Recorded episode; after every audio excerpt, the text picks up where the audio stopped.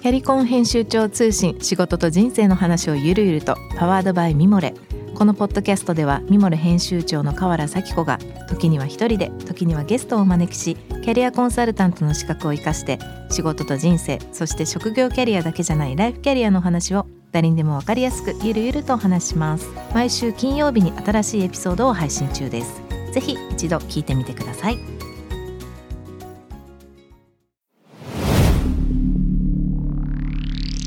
こんばんは。ナビゲーター中道大輔です。Vision to the Future 日本のカルチャーを作り出すものこと人の魅力を引き出し世界に向けての価値観を共有するクリエイティブプログラムです、えー、5月の11日の深夜です。皆さんいかがでしょうか？うーんここ最近そうですね。ちょっと僕の中では注目しているポイントとしてはですねスコットランドの選挙がちょうど今この収録のところであのまだ終わってないところなんですけどあの2年前にブレクシットがイギリスねヨーロッパから外れるということが決まりまして結構な、まあ、僕の周りにも打撃というか、うん、考えることがたくさんあった中でこのスコットランドの選挙日本ね日本日本人にとってあんまり関係ない話かもしれないんですけど今話のポイントとしてはスコットランドがヨーロッパの一部になるかもしれないっていうそうするとまたいろんな混乱があるんでしょうけどまあイギリス人の大英帝国というかそれが崩壊するのかなみたいなそんな感じでちょっとニュース見てます。僕の中ではヨーロッパの一部にいた方がいいと思ってるのでねどうなるんでしょうか。番組への質問感想は番組のホームページからぜひお願いいたします。ツイッターのハッシュタグビジョンフューチャーをつけてぜひぜひお願いいたします。えー、今夜の、えー、ゲストです。ファッションブランドビューティービーストのデザイナー山下隆夫さんをお迎えしたいと思います。えー、こんばんは。こんばんは。よろしくお願いします。はじめまして。よろしくお願いします。はじめまして。えっ、と今日はリモートでねあのまたやっていただくということであのすいませんまた大変な中。うんあの電話と Zoom を駆使しながらありがとうございます。こちらこそ。えっ、と、はじめにちょっと僕の方から山下さんのプロフィールの方、えー、ご紹介したいと思います。えー、1966年、えー、長崎県生まれでいらっしゃいます。90年に、えー、今やね、あの、当時その伝説のブランドと言われてましたビューティービーストを立ち上げ、94年に、えー、パリでのコレクションを発表。2000年に日本国内での活動を休止されてます。この辺りはね、今日、あの、いろいろとお話を伺いたいと思いますが、ビューティービーストのね、活動休止後、えー、いろいろやられてるんですが、えー、フランスのレノマパリスでしたり、まあ、あとアシックスね、等々のまあグローバルブランド、えー、様々なブランドのデザインやディレクションを担当されていらっしゃいます。えー、そして2018年からですね、ダミーラン、えー、その後タイガー・リオナで、えー、ここ最近結構あの話題になっております、ね、ビューティービースト再始動ということで、えー、またまた活動の幅を広げられている今日この頃ということだと思いますが、まあ、まずは多分あれですよね。あのこのビューティービーストの再始動ということで一昨年になるんですねもうね。始められたと思う、ね、あのもう一回始めたということですが、まあ、これも何度かあのもしかしたら話されてらっしゃるかもしれないんですけどはい、こうもう一度始めようっていうきっかけというか思いみたいなところからお聞きしたいんですけど。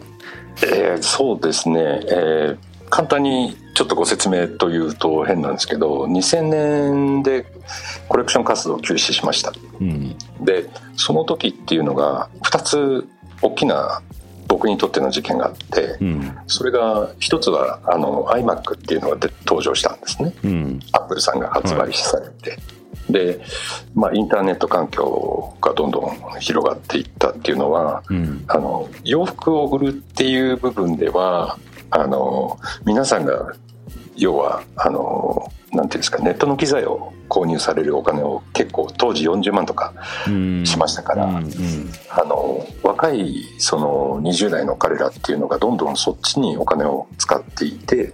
ファッションビジネスとしてはちょうど2000年がちょっとビジネス的にはあのお洋服にお金をかけるんじゃない時代が来たかなっていうのが一つのポイントと、ええ、でもう一つがあのユニクロさんですね、うん、あのすごくこう買いやすい値段で、うん、あのいいクオリティの商品がどんどん出てきたと。うん。いうとこですかね。で、えー、別にあの自分がクリエイトしている洋服たちとは全く違うんですけど、うんうん、そのお客さんユーザーとして考えた時に、そのなんていうんですかこだわりの寿司屋さんの寿司よりも、うん、回転寿司でお腹いっぱい食べたいんだろうなっていうちょっと空気を感じたんですよ2000年。えー、そこでですねちょっとそのパリに出てった時もそうだったんですけど、うん、そのヨーロッパの、えー、メゾンと呼ばれるこうなんていうんですかファッションメゾンのスタイルを真似をしながらそのブランドを作り上げていってたんですけど、うんうん、その時代が全くこうガラッと変わるなっていうのを感じたのが2000年だったんです。でそうするとですね今までこう構築して34年の話なんですけど、はい、そのビューティービストブランドをスタートしてからのこの34年っていうものが全くフラットに考えて、はい、その新しいこうものづくりあるいはネットワークの組織を作んないと、うん、その2000年以降っていうこうファッションビジネスが変わるっていう、まあ、予言じゃないんですけど、うんうん、ちょっとそのそういう予感がしたんですよね。えー、ねこういろんなことをややり始めようというかもう一度やろうっていう中で、まあ、今3つブランドをねやられてダミーランタイガーリオナと、まあ、これはビューティービーストはもうもう一回再始動っていう流れですよね、はい、ここにその後至っていくっていうのはどういう流れだったんですか？まあ、一つ、一つは、まずビューティービストからお話しした方がいいんですけども、うんうん、その、ビューティービスト自体っていうのは、その、ある程度その組織図というか、うん、今後動かす、動いていく上で、必要な組織がある程度固まったタイミングが3年前なんですね。うん、で、それと同時に、あの、僕もまだ勉強不足ではあるんですけど、たまたまなんですけど、LA のインターネットマガジンの、うん、えー、アメリカ人の子から、うん、あのインタビューを受けたんですよ。はい、でそれは、まあ、友人のデザイナーからの紹介で、うん、あのメールで飛んできて、うん、どうやら彼から聞くと今あのビューティービーストのインスタグラムもそうなんですけど、はい、その「ハッシュタグビューティービーストで今の20代のアメリカ人の若い子たちが、うん、あのニューヴィンテージという項目で、うん、その20年前に作ってた洋服を着てインスタグラムにどんどん上げていってるくれてるんですよ。うんうん、でそのことってご存知ですかっていう話がそのインタビューの合間に出てきまして、うん、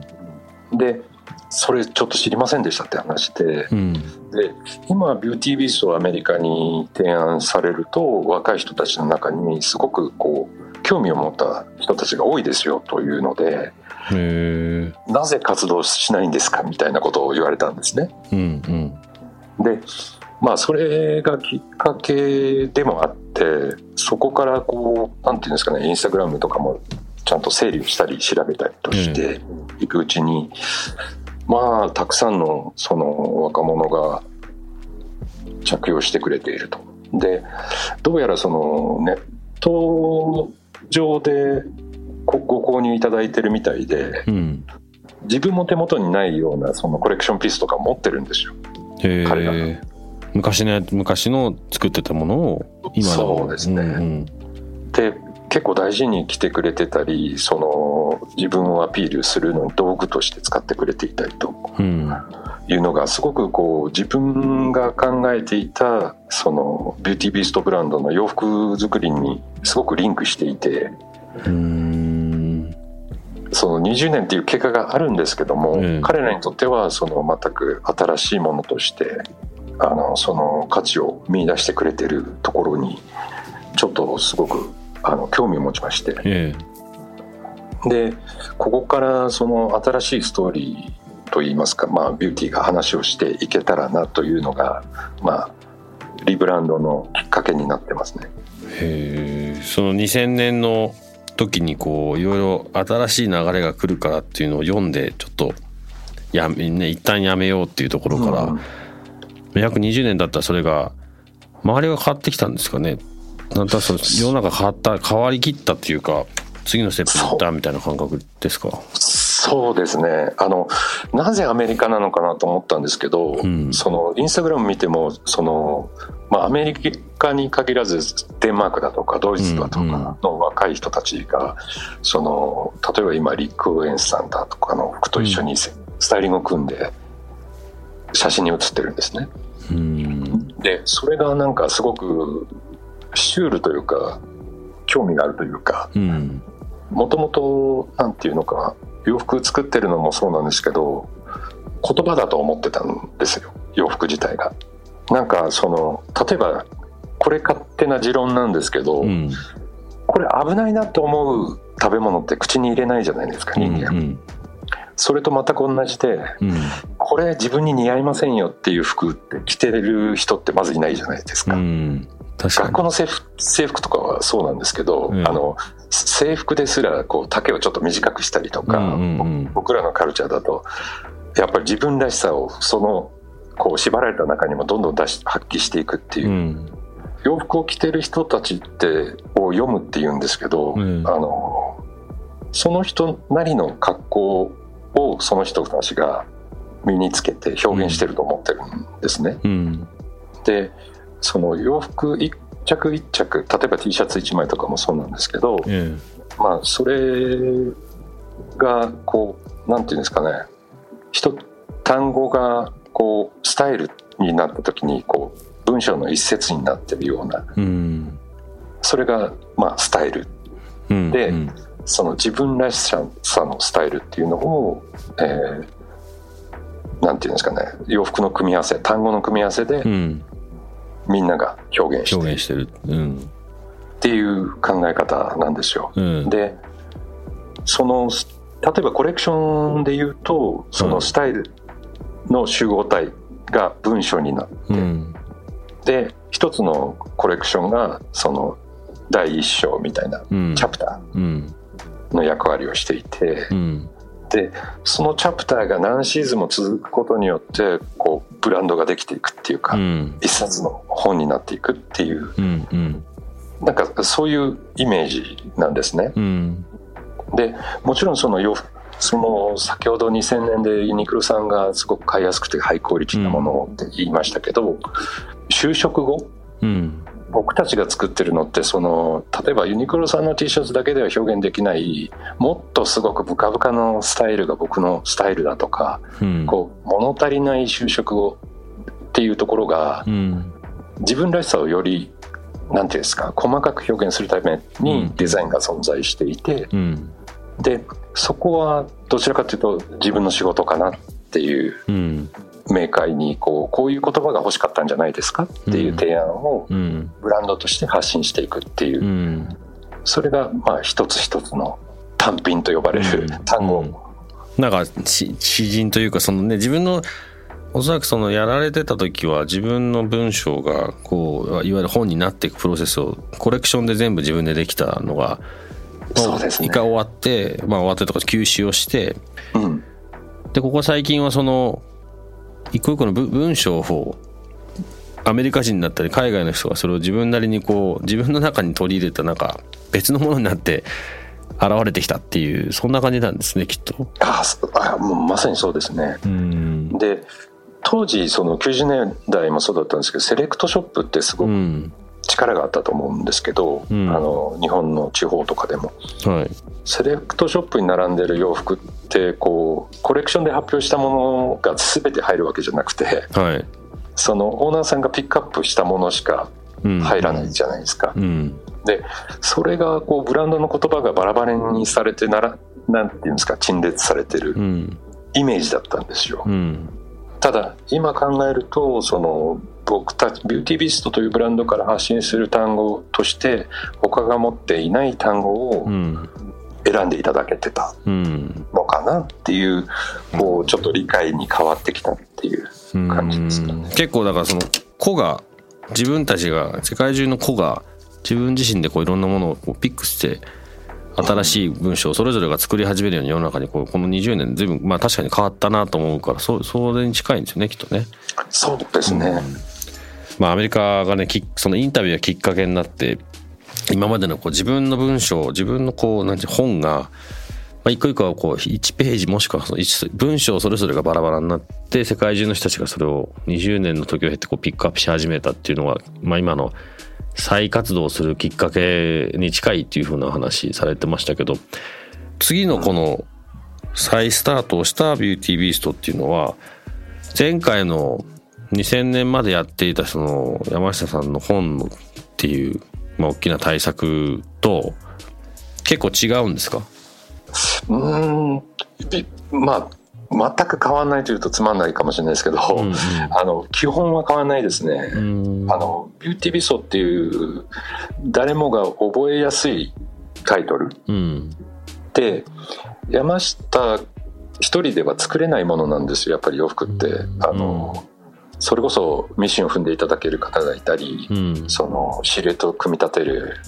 パターンなんかいたり、うんうん、なんで基本共同作業なんで、はい、やっぱりこう山下のブランドというよりはその共同作業するチーム名としてビューティービストっていうのがまず存在していて、うん、で自分探しが目的なんですねビューティービストって。自分探しのための道具を開発しようっていう集まりです。簡単に言うとその自分探しのはか洋服を買う人たちの自分探しっていうことですか？そうですね。作ってる側もそうかもしれないですね、でやっぱりそこで変な話売れる服売れない服っていう言い方になっちゃうかもしれないんですけど、うん、そのやっぱり自分にこの単語を取り入れたいと思われてご購入される方々がいる限りは、うん、その単語が伝わったっていう認識ですかね、うん、で売れない服ってやっぱり必要ない言葉なんですよ、で必要ない言葉っていうのはこうなんていうかどんどん自然淘汰されていくので、ビジネスとしての観点で考えると伝わるあるいはよそでは見つからない単語をどんどん発信しないといけないのがこう、ブランドの役割かなというふうに考えていて、でその単語を取り入れてもらったあるいはその自分たちってこういう人間ですよみたいな単語がまあ一つ、あのジャケットとかで T シャツになって出てきたとしてそれを取り入れられることによってその人がよりその人の人格をこう深く表現できる道具に利用してほしいなっていう。多分ねあのすごく気に入って毎日着てたんだよなっていう服と、ある日突然ピタッとあれ着なくなったなって、タンスの肥やしになればいいんですけど、メルカリとかでも売っちゃったみたいなの、多分もう必要ない言葉なんですよね自分にとって。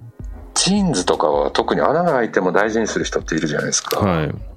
ぱりそれっていろんな思い出とかメモリーがこう記憶されていって、うん、手放せなくなってったものだし、うん、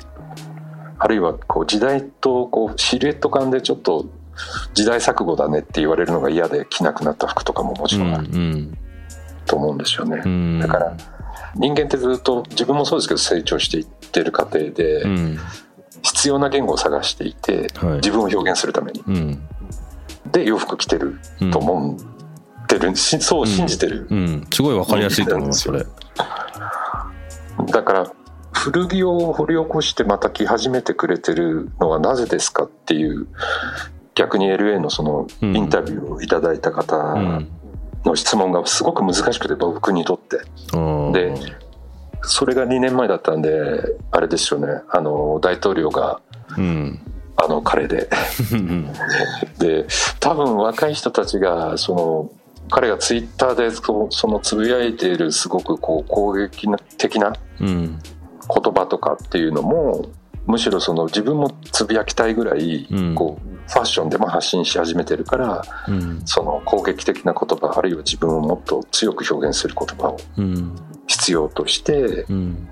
あの一つはその90年代当時作ってたものを気に入ってきていただけてるんじゃないですかっていう考え方、うん、なんでその言葉では言い表せないこう今そのさっき言ったアメリカの状況に対して何かしら強い発信をしたいと思ってる人たちが自分のその表現をするのにあの時のトゲを今に持ってきてこう自分の一部にしてそれを表現してるっていうそのまあ20年を超えてですけどはい、それをまあ逆にインスパイアされて今これからやろうとしてることっていうのはそのあの時のトゲと同じことってじゃないですけど似たようなトゲをこれからもっともっとかつなんか広げていこうみたいな感じ。なんですか、トゲうん。トゲって違います？いやなんとなくあれなんですけどそうですね。まあだからさっきの言葉の話で言うと就職後、うん。うん、今足りてない就職後を欲してらっしゃるのかなと。若い人たちが、うん、意外とこう全部同じぐらいのシルエット感の T シャツが安い値段で、うんうん、みんな買えて、で大体同じぐらいのシルエット感の T シャツにこうそれぞれのブランドロゴがピッと書いてあって、うん。うん、で20代の男の子にこうバレンシアガって書いてる T シャツを着てる子が例えばいたとして、でバレンシアガが好きですかって僕が聞いた時に、うん、いや違うんですよ山下さん。ブランド名載ってないとただの T シャツと勘違いされるでしょって言ったんですよ彼が。でえそのブランドロゴってあじゃあ看板みたいな役割ですか、うん、みたいな、あの要は自分は人と同じまあ極端に言うとユニクロさんの T シャツとは違う T シャツを僕は着ているっていうことを彼は言いたかったのか、うん、逆にそのそういうそれこそヘインズの T シャツでも僕はいいと思うし、うん、その人がその人らしければいいんですけど、うん、なんかその時に急にこうブランドの役割って意外とそうやってサポートしないといけないとこにあるのかなっていうのを感じたんですね。で、ただブランドロゴをこう看板みたいに載せるのってちょっと僕はアンチなんですよ。そ,、そこは。わかります。そこはちょっと違うでしょとは思うんですけど、やっぱシルエット感だったり、肌触りだったり、あるいはまあそういう吸汗速乾だったりっていうそういう機能も全てがやっぱブランドが提案してるものだから、単にパッとした見た目だけではない、うんもっと深いコンテンツが眠ってるじゃないですか、うん、ファッションの中には、うん、そこに行ってほしいな心は一つ強いのと逆にそういう就職後が必要なんだな彼らには、うん、じゃあ提案してみたいなっていうこうモチベーションが持てたのかなと思います。今はでも本当にでもそれ必要ですよね。あのみんながある程度僕もよく話すんですけど、まあ、ある種のこう資本主義の犠牲というかいいものを安くっていう話がベースになっててでもそうするとある程度本当にある程度本当に大きな数を作んなきゃいけないから結果的にみんなが同じような方向にこうまあプロパガンダじゃないですけど、はいはい、動かされていてだけどやっぱりみんなそれに飽きてるけどどうやってやっていいんだろうみたいなところからだんだんだんだんそれがもうこの45年もうちょっとかな見えてきてるのを SNS がもう今みたいにどんどん発達してきたんでこう世界中のそのちっちゃな点がハッシュタグみたいなところでこう全部バーってつながってるような状態ができてきて、今までは多分見れなかったことが見えるようになってるんですよね。いやもうまさにそうだと思いますね。あの最近犯罪のニュースとか多いじゃないですか、はい、まあまあこのコロナ禍でもちろんその社会的にも厳しい時代に突入去年からも突入してるとは思うんですけど、うんうん。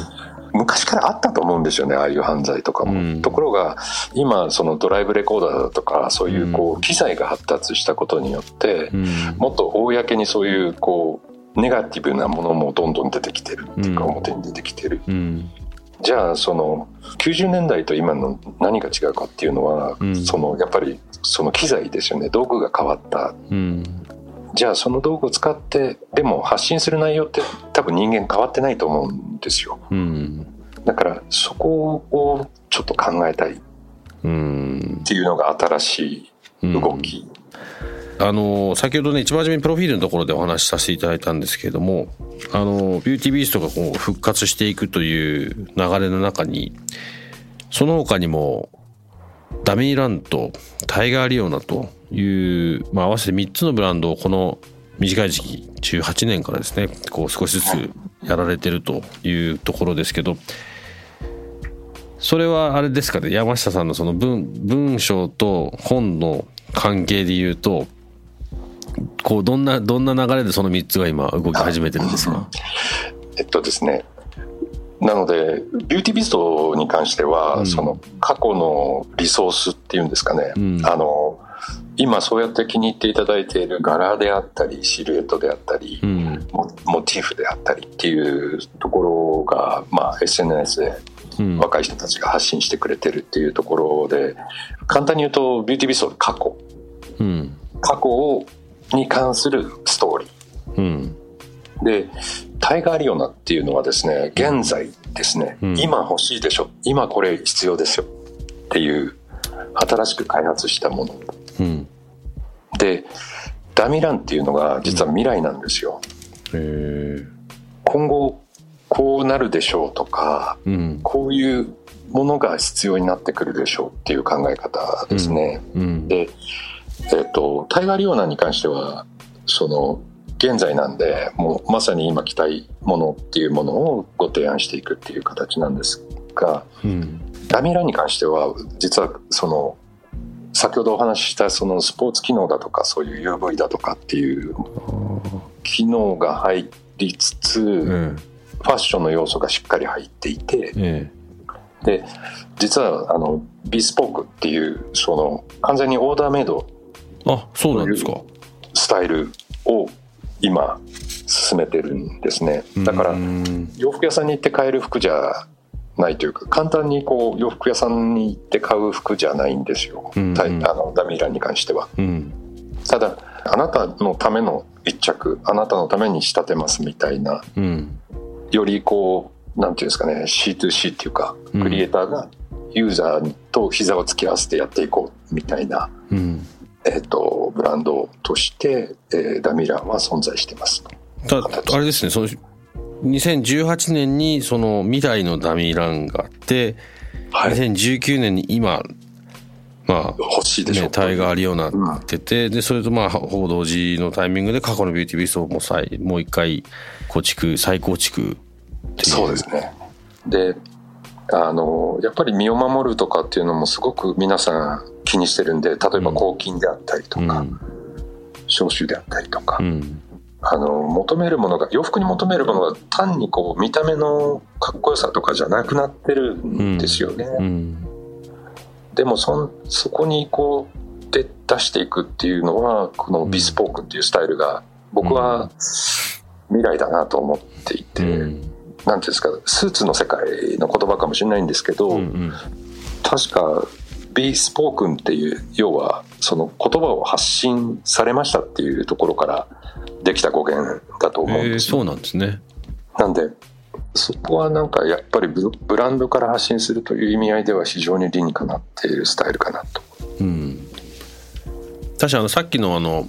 世界中の人がちっちゃな点を今見つけられるような状況じゃないですか。はい。だからオンリーワンであればあるほどそれが好きっていう人がいれば本来だとその今までつながらなかったことがつなげられるようなプラットフォームもできてるので、はい、なんか今だなっていうふうに今っていうか今後だなっていうふうに聞いて思ったのとあのファッションビジネスって、まあ、僕もずっとリーバイスにいたんであれですけど、はいはい、ある種大きなギャンブルを毎シーズン毎シーズンしなきゃいけないわけじゃないですか。うん、あのどうなるかも分かんないのにでも記事の在庫ってもうそれよりも2年ぐらい、まあ、リバイスがもっと前でしたけど、はい、あの話しなきゃいけなくてっていうこのサイクル自体がもう大きいところじゃない。例えばユニクロとかはそれだけの資金もあるし、まあ、大変なことは当然も変わらないかもしれないですけど、まあ、スピードがその分短くできていろんなことができるからなんとか可能になってるというか、こう小さくて個性がもっともっと持ちたいと思ってるところで同じ同じやり方でもう戦うのはもう明らかにも難しいし、うん、っていう意味で言うっていう意味でその今の今この時期からこの今後にビースポークに舵を切るっていうのは一つの一つのこう軸として、はい、世界中の人が見つけられるからすごいあのそういう意味でもなんか僕さっきあ理にかなってるなって思いました。あありがとうございます。あのそこでなんかなんつうんだろうな。あの僕もよく仕事でも言うんですけど要は日本の中のマーケットだけ見てると一番上から一番下まで見なきゃいけないってみんな思ってる。でユニクロなんかも多分そうやってやってきててでそれがもう全部埋まったから次外行こうって。で、でも初めから世界中のもう本当にちっちゃな点でいいとただ日本の日本とか例えばイギリスとか一つの国の中のその点の存在っていうのは一個がちっちゃいんですけど世界中のそのちっちゃな点がつながってるとそこそこなものになるんだよねっていうこの事実ってもともとあったと思うんですけどそれが本当にリアルに SNS とかそういうインターネットのおかげでつながってるんで、僕はそこに日本はもっといろんなことをやるべきってすごい思ってるんですよ。はいはい。でなんとなく今それが日本からそうやって発信していくっていうよりかは海外の人はそれ見つけてくれてるっていうことがまあ一個のきっかけになり始めてもうそらくその山下さんの話なんかもそのストーリーの流れかなと思うんですけど。はいはい。で世界中にその求めてる人が結構いるんだよねって。でそれでちゃんとビジネスにななり得るような、まあ、そういう意味で新しい時代になってるし、なんかその今すごい面白かったのはインターネットとかそのユニクロ的な話の2000年代で一回止めたものが戻ってきて再開するところのステップにこう今みたいなその過去の話と今と未来っていうのをそういう形でガッチャンコしてるっていうのはなんかすごいなんですかね偶然じゃない気がしますね。はい。その間にそのスポーツのブランドとかもやられてる中でそのその機能が今ねそう入ってたりとか。ですね。うん。なんで多分い糸のレベルまでいくとその海外とかはもちろん出てくるんですけど、うん。その日本のそのテキスタイルメーカーっていうのがそういうこう、ハイテク素材っていうのをすごく開発していてうん。であのなんていうんですかね。ダミランのブランド自体は基本はそのあれなんですよね。ポリエステルっていうのを軸にしていったんですよ。再生ポリエステルだとか。うん。で特にこう日本が開発するそのテキスタイルうん要はハイテク素材っていうのをどう料理するかみたいなところが実はものづくりの観点で言うと、えー縛りがありまして。ええ。で逆に今の段階だと天然素材一切使わないっていう、うん。こうなんでサスティナブルと呼ばれている今の時代に、うん。ああのどっちかというとエシカルな発想ですよね。その、うん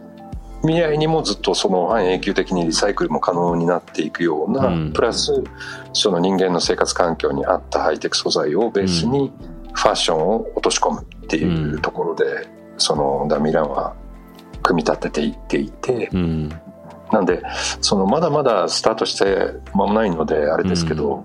そういう意味でそのすごくこう未来に対してこうなっていきたいっていうブランドがダミランですね。今後のまあその3つのブランドがこれからの山下さんのこう山下ワールドをこうこれから広げていくという意味では非常に楽しみなここ最近ということですけれどもすごいあの期待して多分ねリスナーの人も今日はいっぱい聞いてくれてると思いますし山下さんのファンが多分いっぱい聞いてると思うので みんなに期待したいと思います。えーということでね、あの、今夜のゲスト、えーデザイナーの山下隆夫さん、えーお迎えいたしました。あの、また来週も、ちょっとまた違うアングルの話をいろいろ聞かせていただきたいと思いますので、ぜひぜひよろしくお願いいたします。どうもありがとうございました、今日は。いや、ありがとうございます。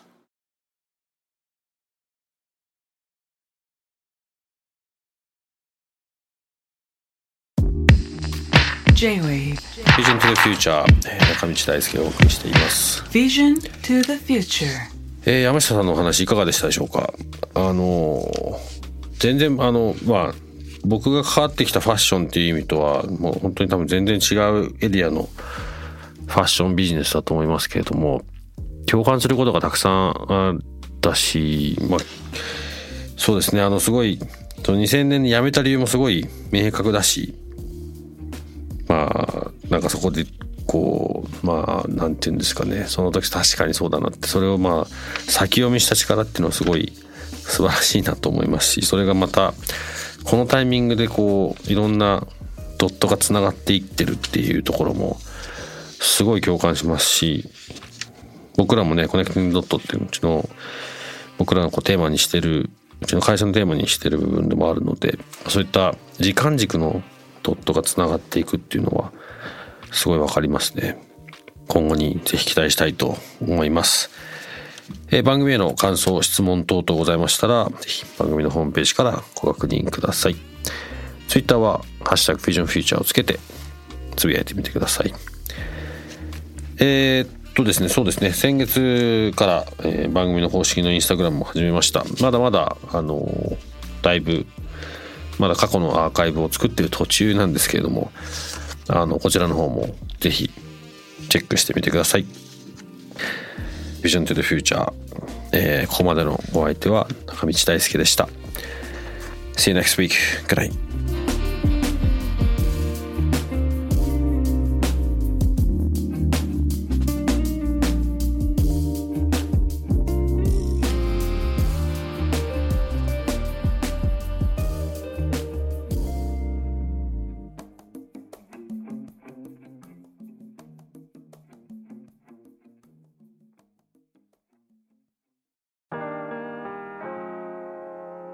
家の神崎めぐみと編集者の大森洋子でお届けする雑談ポッドキャストウォンと私のお名前なんての？ふと私って誰なんだ？と自分がぐらついてしまうそんなあなたと毎日を楽しくするサバイバル術を一緒に考えていきます。ボンとは毎週水曜日朝5時に配信。ぜひお聞きのプラットフォームでフォローしてください